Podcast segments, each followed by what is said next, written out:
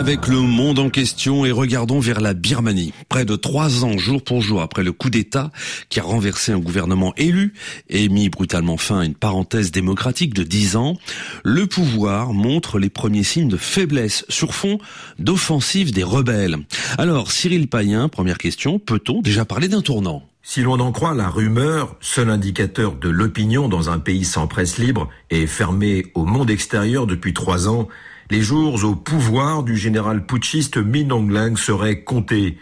Une manifestation de centaines de soldats mécontents dans les rues de plusieurs villes du nord birman la semaine dernière a même laissé se murmurer qu'un contre-coup d'État était en cours. Impensable il y a encore quelques mois, dans une Birmanie tenue d'une main de fer et repris par ces vieux démons dictatoriaux le pouvoir militaire est entré dans une profonde zone de turbulences opérationnelles et structurelles depuis le déclenchement d'une série d'audacieuses offensives rebelles aux quatre coins de cet immense pays d'Asie du Sud-Est. L'opération 10-27 de la résistance armée, lancée en novembre dernier, a déjà provoqué la chute de 35 villes, dont certaines proches de Naypyidaw, la capitale, sans compter les centaines de bases abandonnées par une troupe en retraite et du jamais vu dans l'histoire de la Tatmadaw, l'armée birmane, la reddition de milliers de soldats et de dizaines d'officiers supérieurs, dont certains n'ont eu d'autre choix que de fuir en franchissant illégalement et piteusement les frontières indiennes et chinoises.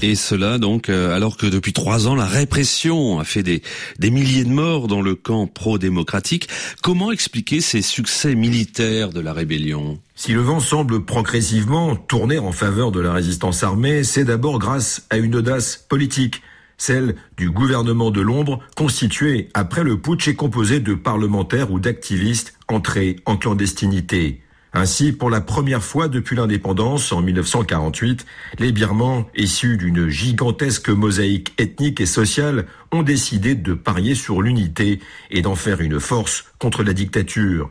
Depuis novembre 2023, c'est en effet une alliance inédite de rebelles ethniques et de militants de la force de défense populaire, étudiants, ouvriers, femmes et hommes, qui a conjointement mis en branle des attaques tous azimuts du lointain état d'Arakan, dans l'ouest frontalier du Bangladesh, à l'extrême nord des états Shan et Kachin qui bordent le Yunnan chinois en passant par les bastions Karens et Karenni, le long des quelques 2000 kilomètres qui séparent l'est birman de la Thaïlande, les insurgés ont frappé fort, déstabilisant les forces gouvernementales, provoquant désertion en masse comme le ralliement de plusieurs milices projaintes, jusqu'à politiquement fragiliser le chef suprême du pouvoir militaire. Analyse et commentaire de Cyril Payen sur la Birmanie où il sera une heure du matin dans cinq minutes maintenant.